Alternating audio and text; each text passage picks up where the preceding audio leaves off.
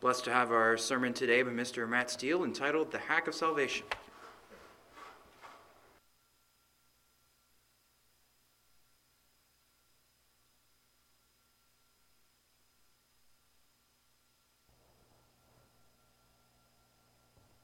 Hello. I'd like to apologize if you had difficulty finding your seats today. I feel like nobody wanted to sit in the splash zone. I'm lonely up here.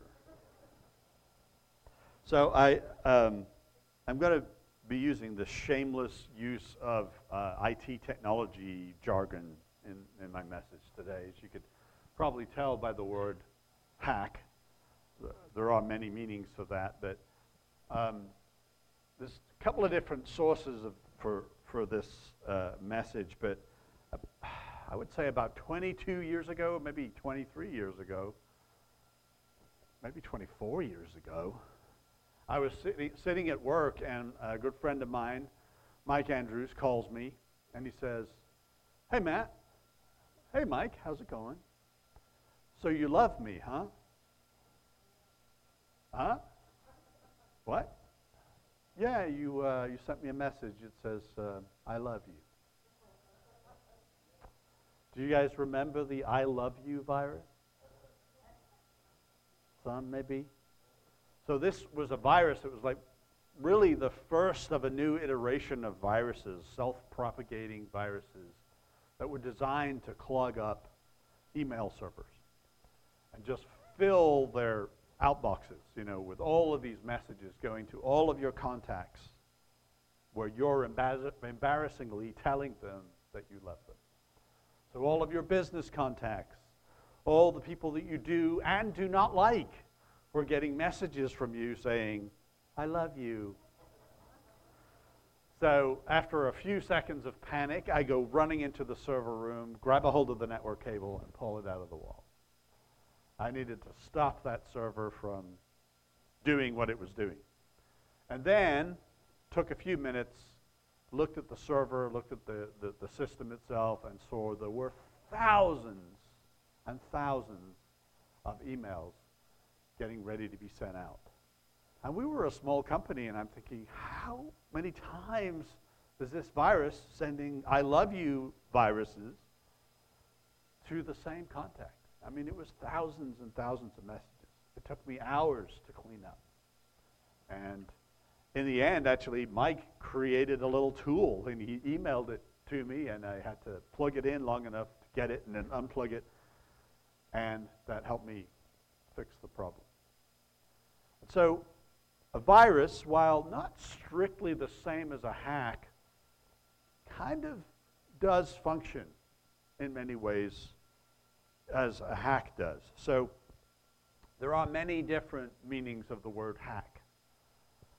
I think we're all probably by now familiar with the, the IT meaning, aren't we? I mean, we hear about data breaches all the time. And, oh, thank you, credit card agency, for giving out our social security number in the dark web. That's just what I wanted to have happen. So we're familiar with that. Of course, there's other versions. Um, uh, we use it to say, well, somebody can't hack it, right? They can't deal with it. They can't handle it. Um, a really bad doctor is a hack, right? Don't go to him for the surgery. Or we can we use it as you know you, you take a, an axe and you hack away at something, right? A lot of different terms, uh, a lot of different meanings to this one word. But today we commonly use it for there's been another breach, another data breach. It's a nice way of saying they've been hacked. And that can sometimes be individuals on a computer connecting through the interwebs, you know, through the internet, and getting all the way to your computer and depositing a nice little gift for you to click on or interact with, or for your computer to just run and you don't even know it. And then they, I don't know, share all the keystrokes that you make when you're typing in your passwords, sending that back to a, a server somewhere to be used to access your financial information, your personal information, to more often than not, steal money from other entities. And that can be quite ruinous for a person's life. I mean, we, we've got, we all have all these identity protection uh, insurances and services now because of that. So we're very familiar with the hack. But really, it's a simple, it's a simple thing. And a hack should not necessarily be bad. Of course, we hear about it in, in the negative sense most of the time. But a hack is uh, a term that really means that we can unlock or insert or add into a, a system some new functionality. Functionality that wasn't maybe there before. Sometimes it's actually even used where, have you ever heard of hacking your phone? Where you take off the restrictions the manufacturers put on the phone so you can load some new tools, new software that otherwise the manufacturer doesn't want you to have. And that is not necessarily a bad thing. It might invalidate your warranty, but you get some useful functionality. So hack is not always bad, but it often is. Today, we are facing all kinds of new hacks. Have you heard about the hacking of the immune system? Heard about that? Anybody heard of the COVID vaccine? That was a hack of your immune system. So it's, it's inserting into your cells a hack to increase some functionality that wasn't there before, where your own cells create the coronavirus, uh, the spike protein of the coronavirus, to bring about immunization. And that, that's the, the theory behind it. Of course, we're hacking a system that we know less than 1% about. So I would not download that hack. That's just me. And I didn't. And I know we all have different positions on that. But it's a very new, very new technology. There's also researchers looking for ways to hack our brains. That sounds like a good idea.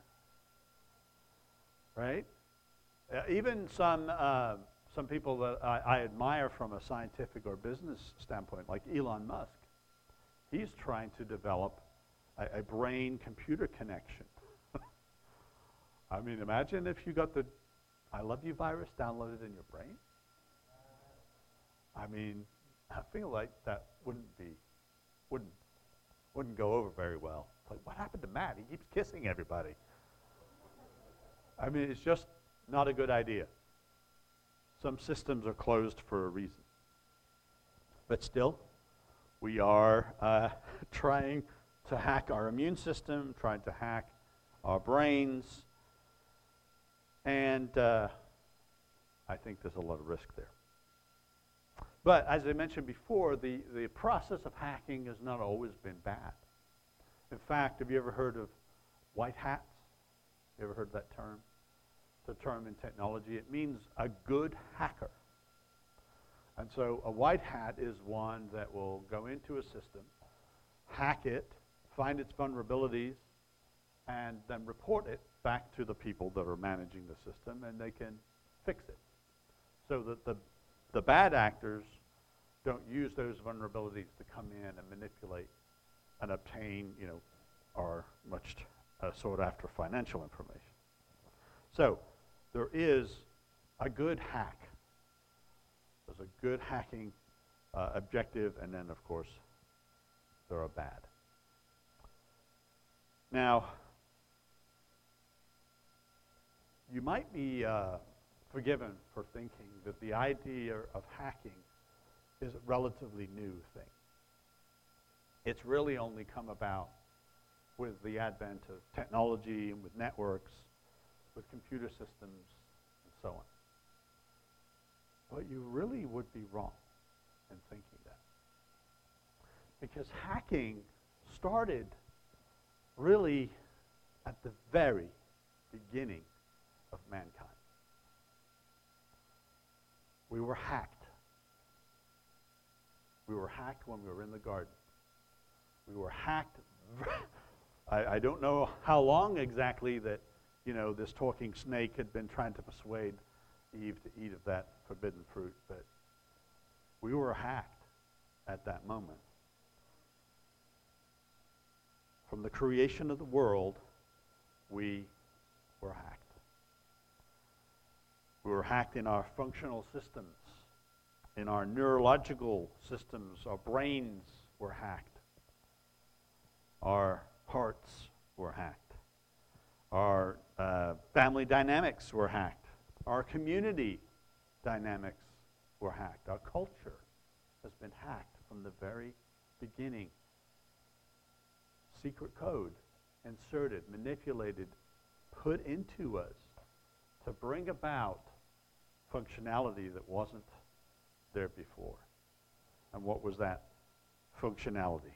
Well, we can find it in, uh, in Genesis, rather, chapter 3, beginning in verse 1. It was a hack that was designed to deliver a virus, if you might call it that way, a psychological, spiritual framework from which we make all of our decisions. So, what does it say? Well, the serpent was more cunning than any beast of the field which the Lord God had made. And he said to the woman, Has God indeed said that you shall not eat of every tree in the garden? And right there, he starts the hack. He sends out the communication, enters into Eve's brain, and she accepted the premise of the question. She accepted it and started thinking about it. But of the fruit of the tree which is in the midst of the garden, uh, rather, and the woman said to the serpent, We may eat of the fruit of the trees of the garden, but of the fruit of the tree which in the, is in the midst of the garden, God has said, You shall not eat it, nor shall you touch it, lest you die. And then the serpent said to the woman, You will not surely die. You start to see the download of this virus Oh, well, great. I won't die. Okay? I'm going to accept this, this hack, this virus. For God knows that in the day you eat of it, your eyes will be opened and you will be like God, knowing good and evil. I get a new feature. I get a download of an upgrade of a new feature, new functionality that wasn't there before. I become like God. Sounds pretty good to me. Where do I plug in? And we know the story. So this was the first hack in human history. And it was a big one. It changed the nature of our operating system from life to death, from a trusting and open heart towards God, trusting in His will for us, trusting in His direction and guiding us in what's good and what's evil. And we replaced it with our own, our own evaluation of what is good and evil. And we became, became an independent, disconnected, neurological, and spiritual bot. You ever heard of the word bot? It's kind of like a virus. It's this little package of code that goes around and does whatever it was designed to do, independent of other inputs necessarily. It's not controlled or guided by that central authority. It does whatever it wants to do, whether, whether it's good or bad, of its own programming. And so, we became these disconnected bots running around the world making a mess of things. What kind of a mess? What kinds of consequences?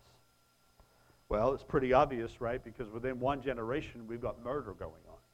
And you couldn't, you can't get any worse than that, can you? One generation.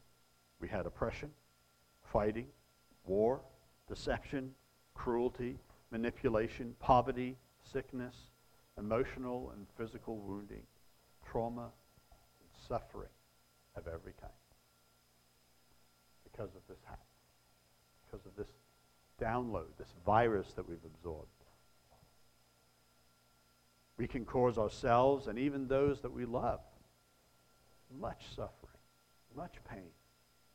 Our systems have been completely hacked, completely altered. Tragic situation this is. All that beauty and all that promise and all that hope and all that, that God seemingly had in store for us. We downloaded this thing, this virus, and we placed it inside of us. We had a partner. We had a deceptive partner, and that's exactly how viruses propagate or, or you know, payloads that lead to hacking propagate. We trust the source. We click on that picture. We download that file. We open it because we want whatever it is that it is enticing us to do. And that's what we did. And as we try to function from this hack, we come up with all ways, all kinds of ways to solve the problem, haven't we? Solving the problem of humanity and, and our tendency to not treat one another very well and to be hurtful and destructive to the environment. We tried political systems, societal systems, we have cultural systems, we have cultural norms, all designed to elicit the best part of our nature and try and suppress the bad parts of our nature. And we have limited success. And more often than not, we have disastrous outcomes, as we know from history. But now we're seeing something really pretty new in this man made effort to solve our own virus infection, our own hack that we absorbed. And it's, uh, it, it's a pretty extreme solution. So, just a, a very simple look on uh, the interwebs. Find some articles on this. In NBC, an NBC article from 2017, the headline stated, Science proves kids are bad for Earth.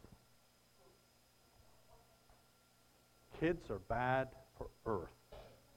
Morality suggests we stop having Huh, okay. And then it has a subheading. It says, we should stop pretending kids don't have an environmental and ethical consequence. Think about that for a second. This article was written by a, a Travis Rieder, if you want to look it up. And he goes on to say several years ago, scientists showed that having a child, especially for the world's wealthy, is one of the worst things you can do for the environment. That data was recycled this past summer in a paper showing that none of the activities most, li- most likely to reduce individual carbon footprints were widely discussed. And he goes on to equate releasing a murderer, a convicted murderer, releasing that person into the world is the same as having a baby. He says, If I release a murderer from prison, knowing full well that he intends to kill innocent people, apparently a lot of babies run around doing that, then I bear some responsibility for those deaths, even though the killer is also fully responsible. My having released him doesn't make him less responsible he did it, but his doing it does not eliminate my respons- responsibility either. Something similar is true, he says, I think, when it comes to having children. Once my daughter is an uh, autonomous agent, she will be responsible for her emissions. Well, that's true. We're definitely responsible for the human emissions in the beginning.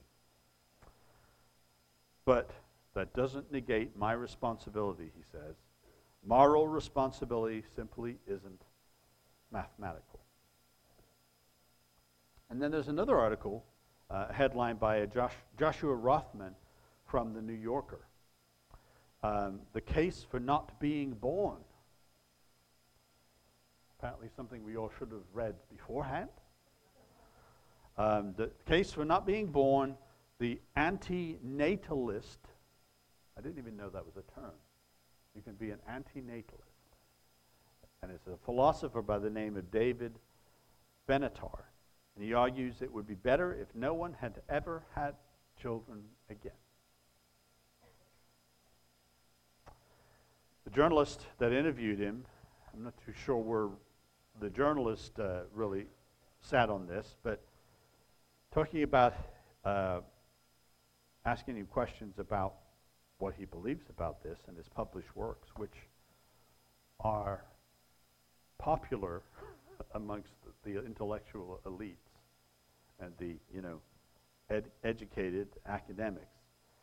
Um, he doesn't allow them to ask questions about his own personal background,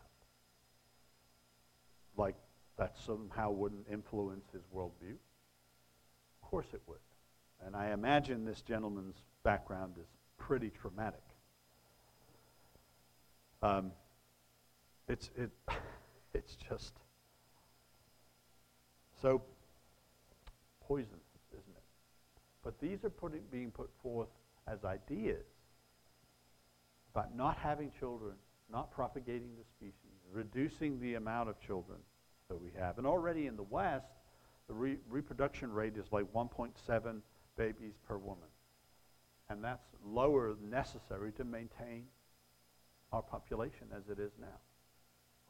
And they're encouraging through different programs in the developing world to minimize their growth too and actually reduce population. And we've heard different sources for that. The last one I wanted to cite here was from a, a Cato Institute article uh, where a Chelsea Follett um, wrote this article that says How Anti Humanism Conquered the Left. And this was uh, as of 2019. It says Today is International Workers' Day, a holiday with socialist origins. Its name harkens back to a time when the political left was ostensibly devoted to the cause of human welfare. These days, however, some of the, of the far left care less about the well being of people than they do about making sure the people are never born at all. How did these radicals come to support a massive reduction in human population? If it's not humanity's demise, whether it is Alexandra Ocasio Cortez questioning the morality of childbearing, a birth strike movement that encourages people to forego parenthood despite the grief that they say they feel as, as a result. Or political commentator Bill Maher blithely claiming, I can think I can't think of a better gift to our planet than uh, pumping out fewer humans to destroy it. A misanthropic uh, philosophy known as anti-natalism is going increasingly mainstream.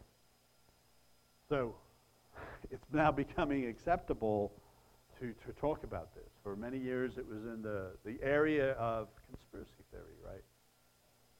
And so we're kind of almost looking to do the job of the virus for it, aren't we?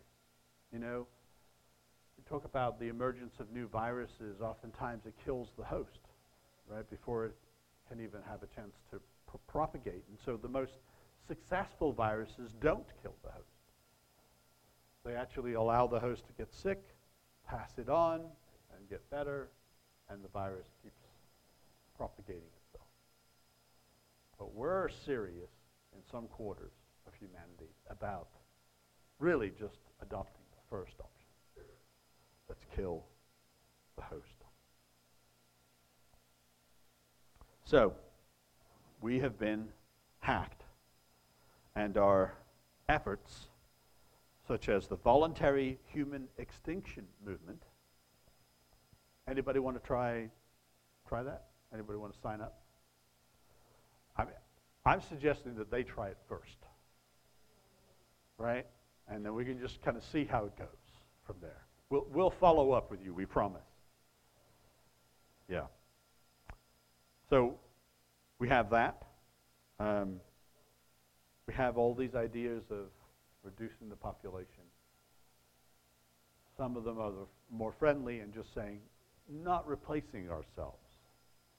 And so these are the solutions that some are putting forward to this hack that we have going on inside of us.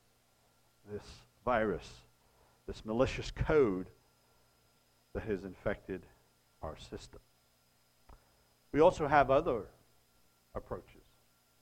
Um, we have other versions, I guess. Have you ever heard of the term mind virus? Anybody? So this is a new term that's being probably coined more in the conservative political sphere, but it's referring to all the gender ideology stuff, uh, LGBTQ stuff, all of these things that grab a hold of oftentimes, you know, uh, at-risk young people, um, traumatized young people, and planting a mind virus, just another version of the hack, that says, you're really not good enough. Or God made you wrong. Or you came out wrong. You're just wrong. You're just broken. You've been lied to. You've been manipulated. Take whichever version you want, but these are just new versions of the hack that the enemy has been self replicating throughout history from the beginning. So God, of course, would from time to time, when we look at it from a historical standpoint, he would intervene into our hack system. What would some of those interventions be? Noah? Noah come to mind? Talk about trying to reboot humanity. Turn it off and turn eight back on again. Right? A reboot of humanity. That still didn't fix it. Then he sent confusion in the languages. Let's disrupt their communication systems. Let's tamper down, make them spread abroad. Something to do with our close proximity to one another and planting these mind viruses into one another. But that itself didn't solve the problem. So then he said, I know. I'm going to start my own hack. And now, of course, I don't mean to imply that he's figuring this out all along, or, you know, as he goes. He, he knew about this all along. But this is how he started the process. In Genesis chapter 12 and verse 1, it says, Now the Lord said to Abram, Get out from your country, from your family, from your father's house, to a land that I will show you. I will make you a great nation. I will bless you. I will make your name great and you shall be a blessing. I will bless those that bless you, and I will curse uh, him who curses you. And in you, all the families of the earth will be blessed. Doesn't seem like a hack. Seems fairly innocuous. Just get this one guy, move him out from amongst the center of the population of the world at the time, put him out in the wilderness, What's that going to do? That seems fairly innocuous, doesn't it? Like many of the documents that we might click on and infect our computers with. Because it is a hack. And yet we see Israel, they develop from this man. And they eventually enter into the land of promise, and they, they're there for four or five hundred years, and they redeem the world, right? And they help undo the hack. No, they don't. So we still have this problem. We still have this virus in our programming. But there's part of what God is doing, as we know, that is in that very simple statement there. And in you, in you, all the families of the earth will be blessed. And so later we read in Isaiah chapter 9, verse 2, he said, The people who have walked in darkness have seen a great light. Those who dwell in the land of the shadow of death, upon them has the light shined. You multiplied the nation and increased its joy. They rejoice before you according to the joy of the harvest, as men rejoice when they divide the spoil. For you have broken the yoke of his burden and the staff of his shoulder, the rod of his oppressor, as in the day of Midian. For every warrior's sandal from the noisy battle and the garments rolled in blood will be used for burning and fuel of fire. And I've, I've, I've been using this scripture a lot lately. And, you know, we look at this. We look at this dawning, this promise that was given. And of course, we're looking at it from, from a time after the promise has been fully recognized. But we are living still, in a sense, in darkness, in this world, in this dark world. We might even call it the dark web. We're living in this dark web of deceit and lies and the hack of the enemy. We've been programmed with dysfunction. We've been saddled with this sin virus and been struggling with it. We're, but if we're willing to be overwritten, if we're willing to receive the new hack, to download the new update, then we can move forward, as Isaiah says. We can celebrate, for unto us a child is born, unto us a son is given, and the government, the world will be on his shoulders. And we'll call his name Wonderful Counselor, Mighty God, Everlasting Father, Prince of Peace. We look for that. We look to enter into that and to live in that world relieved of the hack of the enemy. And so, from this moment onwards, we can see through Scripture that God has put in place this, this hack that is going to change everything. Isaiah continues, he says in chapter 53, he says, Who's believed our report? To whom has the arm of the Lord been revealed? For he's going to grow up as a tender plant and a root out of dry ground. And boy, it's almost deceptive. He has no form or comeliness that we should desire him. Doesn't seem like a threat. Doesn't seem like he's going to change the world. And yet he does. God is engaging in his own hack. He says, when we see him, there will be no beauty that we should desire him. He's despised and rejected by man, a man of sorrow sorrows, acquainted with grief.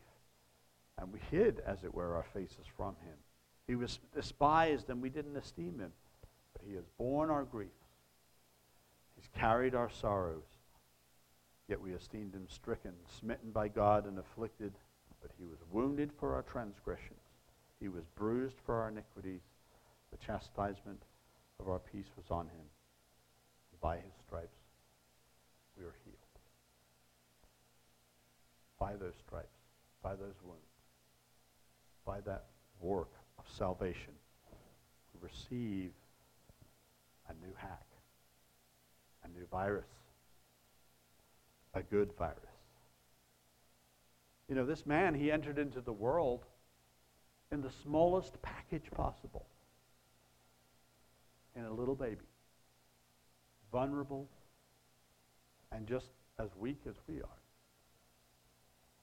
And that's how viruses propagate. They look so innocent and like they wouldn't hurt anything. But when you download this virus, it changes your world. And you might feel like, well, I don't really like referring to Jesus or the plan of salvation as a virus, as a hack, but it's a good infection. In fact, C.S. Lewis called it a good infection. He said it this way. He said, if we share in this kind of life, we shall also, also shall be the sons of God. We shall love the Father as he does, and the Holy Spirit will arise in us he came to this world and became a man in order to spread to every other man the kind of life he has by what I call good infection. Every Christian is to become a little Christ. The whole purpose of becoming a Christian is simply nothing else. Joy, power, peace, and eternal life, these are the things that human beings have been longing for since the beginning of time. There are many false paths to attaining them. However, in some ways, The means to them is easy to draw close to God and surrender to his forgiving and life changing grace that allows us to become little Christ. Christians, download the virus, the good infection. Allow ourselves to be hacked in a good way. God has planned this all along. He has planned this hack, this good virus, this good virus. And he, it's his intention for us to absorb it and allow it to overwrite the things that we've done incorrectly in our life, to overwrite our, our perceptions of others, as we talked about today in the Bible study, to allow him to be the arbiter and the judge of good versus evil, and work in letting him judge our hearts and our minds at that proper time. The Apostle Paul puts it this way in Romans chapter 8 and verse 1. He says, if we've downloaded the virus, if we have this new hack in us, there is therefore now no condemnation to those who are in Christ Jesus, who do not walk according to the flesh, but according to the Spirit. But I want to ask you a question. How many of you look at this scripture and think, well, I still do things wrong. I still make mistakes. I still sin. Does that mean that we're not walking in the Spirit? I only see two people shaking their heads. I wonder if there's a little place in our hearts that we just, uh, just worry. Are we, are we really secure? Have we really been redeemed? Is there really no condemnation? Because I do make mistakes. I do sin. What are we to do with this? Well, when you get out of bed in the morning and you decide to go through your life for that day, is it your intention that every time you walk, you will fall down? No. Because what's that? It's not walking, it's, it's falling, right? And, and you couldn't go throughout your day by just laying there either. I mean, it would be nice to have everything brought to you, all your meals, your feet massaged, and so on. But that's not how we go through life, is it?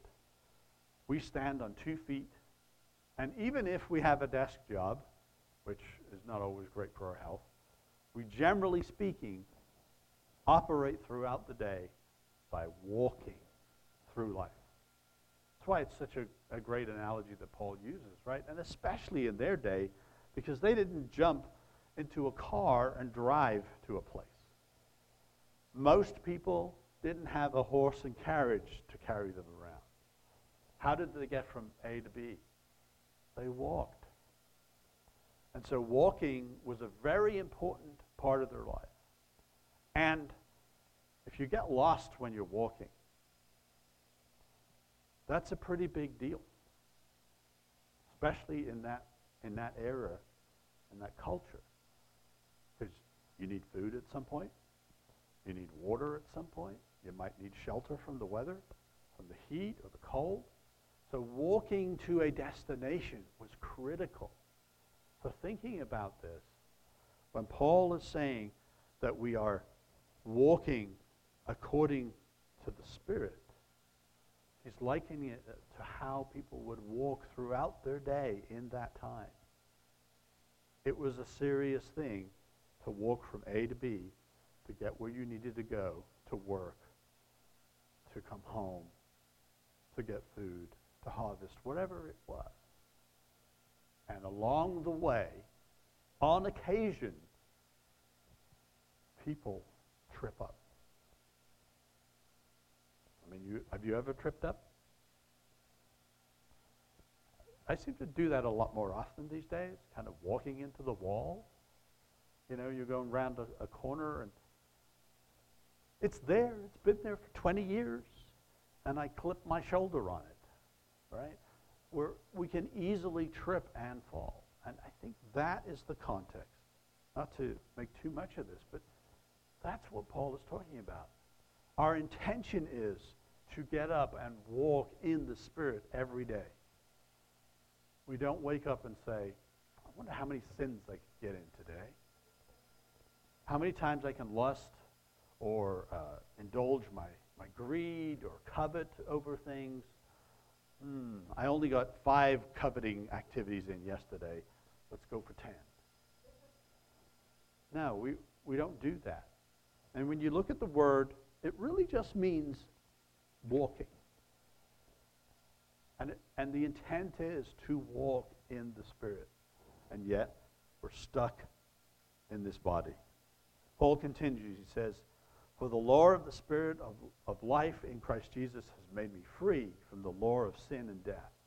For what the law could not do in that it was weak through the flesh, God did by sending his own Son in the likeness of sinful flesh on the account of sin. He condemned sin in the flesh that the righteous requirement of the law might be fulfilled in us who do not walk according to the flesh, but according to the Spirit. We've been hacked with the good hack, the good infection, with the good virus. And Jesus is performing something in us that condemns the sin. It's not pain free.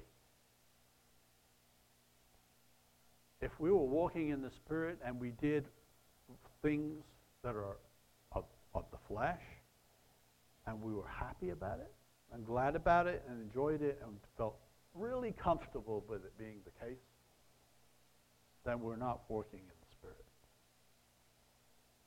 But we mourn, don't we? when we make mistakes. We feel the guilt and maybe even are directed toward shame, and, and we should remember, remember that Jesus has taken away that shame. But failure and tripping and falling and missing the mark is not walking in the flesh. It is still being in the body that still fails. We are walking in the Spirit. We no longer have shame, or we shouldn't. Christ Jesus has and is fulfilling in us the righteous requirement of the law. Paul said that. That Jesus is working in us, bringing about that righteous requirement. He says, For those who live according to the flesh set their minds on the things of the flesh, but those who live according to the Spirit, the things of the Spirit. For to be carnally minded is death, but to be spiritually minded is life and peace, because the carnal mind is enmity. It's, it's at war with God. It is not subject to the law of God, nor indeed can be. So then, those who are in the flesh cannot please God. But you are not in the flesh, but in the Spirit, if indeed the Spirit of God dwells in you. We should not doubt this. We should feel bad when we fail, when we make mistakes, when we trip, when we fall, sometimes in very big ways. Yes, we should walk in the Spirit and walk against those things. But if we have the Spirit of Christ Jesus in us, Paul is basically saying it's not possible for us to walk in the flesh. If that Spirit is working with us. It's highlighting to us. It's showing us our mistakes. It's showing the places that we fail. We've been hacked. We've been transformed. Our perception of the world and of ourselves is being changed and it's being reordered. It's going back to what God originally intended all along for, for us to be fully integrated with Him. You know, this might be a silly exercise, but if a computer was alive, I imagine when it receives a virus or fall victim to a hack, it would probably hurt. Maybe one day we can ask AI, you know, the artificial intelligence, does it hurt when you get a virus? Do you get, you know, computer body chills? But for us, we know that it hurts. It hurts when we get hacked. It hurts when we get hacked by the enemy, when we're manipulated and lied to, and, and when we partner with it in that manipulation, in that lie, and we, we perform things in our own lives and the lives of others that just cause terrible harm and trauma and pain. I don't think we should assume that the good infection, the good hack, is just going to be easy. It's not. God is rewriting the code while we're running. He's rewriting in our minds while we're operating. And we should look to see where he's working. And asking him, okay, which part of my heart now, which part of my mind, which part of my thinking, my attitudes, and my judgments need some more of your hacking, some more of that rewriting of our code, changing our hearts on our minds. It won't be easy. It hurts.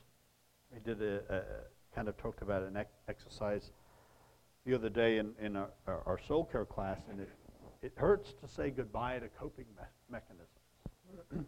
What's a coping mechanism?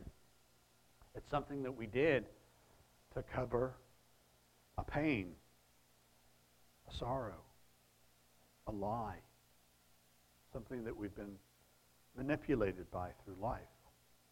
And the coping mechanism can be what? It can be drugs, it can be alcohol, it can be food, it can be distraction, it can be anything that we make our God so that we can cope and work our way through the day.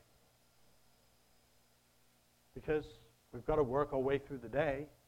We have to function in this world. And these coping mechanisms, they helped us. Isn't that weird? To think that for an alcoholic, the alcohol helped them. And yet it, it did until it became destructive. Until that hack no longer worked. And they were trying to look for another. So God is giving us a means by which we can discard those broken ideas and those works of the enemy and those deceptions and those lies about how to live and take on Jesus Christ and his nature. Paul continues to speak of this process, and I'll, I'll conclude with this. In Romans 12 and uh, 8, verse 12, he says, Therefore, brethren, we are debtors not to the flesh, not to the old virus, the old hack of the enemy. For if you live according to the flesh, you will die. But if by the Spirit you put to death the deeds of the body, the deeds of the flesh, you will live. For as many are led by the Spirit of God, these are the sons of God. We are the children of God. If we have the Spirit of God, there's no question. Paul does not say, you know, and if you have the Spirit of God and you do this and you do that and you do this. He's making it clear. If we have the Spirit of God, we are the children of God. He will direct us, He will guide us, and He will judge us. And that's why Paul was so confident, right? Was, we, we discussed in the Bible study. I don't care if anybody judges me or doesn't judge me. He wasn't bothered by that because he wrote this and he knew that he was a child of God. And so we can too. For as many are led by the Spirit of God, these are the sons of God. For you did not receive the spirit of bondage again to fear, afraid that you're redeemed or not. Maybe it didn't take. That's not true. We are the children of God. But you received the spirit of adoption, by which you cry, Abba, Father. And the Spirit himself bears witness with our spirit that we are the children of God. And if children, the heirs, heirs of God and joint heirs with Christ, if indeed we suffer with him, that we may also be glorified together. How do we suffer with him? How do we suffer with Christ Jesus? We can't go back in time, can we? we can't climb up on that cross with him. We can't suffer with him in that way. I think there's something else going on here. I think there's another part of the hack. Because we suffer with him because he's suffering with us. We are in this together. He's dwelling in us with his spirit. Do you think that he suffers when we do? Yes. Do you think he weeps when we do? How could he not? He is connected to us in a deeply intimate way, in a way that we're still trying to understand, don't we? He suffers with us. So we suffer with him in this together for a purpose that we may also be glorified together. He's sharing his glory with us. So he's going through this life of suffering with us physical, spiritual, emotional pain that we endure. And this is part of the hack. This is the amazing process that he's doing. He's suffering with our suffering so that he can glorify us. For I consider that the sufferings of this present time are not worthy to be compared with the glory which shall be revealed in us. For the earnest expectation of the creation eagerly waits for the revealing of the sons of God. For the creation was subject to futility, not willingly, but because of him who subjected it in hope. Because the creation itself also will be delivered from the bondage of corruption into the glorious liberty of the children. You know, all of these ideologies that man has come up with, this antinatalism, anti-humanism, well, the only way that we can save creation is by eliminating mankind. That is the only way to destroy creation for sure. Because God is promising us that through our deliverance, through our change, through the hack and the good infection that He's put in us, we save the planet. Him through us. We're going to save all of creation. This beautiful world that He's made for us. We're going to save it. Paul promises that. For we know that the whole creation groans and labors with birth pangs together till now. Not only that, but we also, who have the first fruits of the Spirit, even we ourselves groan within ourselves, eagerly waiting for the adoption, the redemption of our body. For we are saved in this hope. But hope that is seen is not hope. And that is such a hard thing to understand and, reconcile. Because we want our hope. We want it here, now. And he, Paul's saying, that's not hope. Because you have it. That would be whatever you were hoping for. The good stuff that you want. But that's not hope itself. But hope that is seen is not hope. For why does one still hope for what one sees?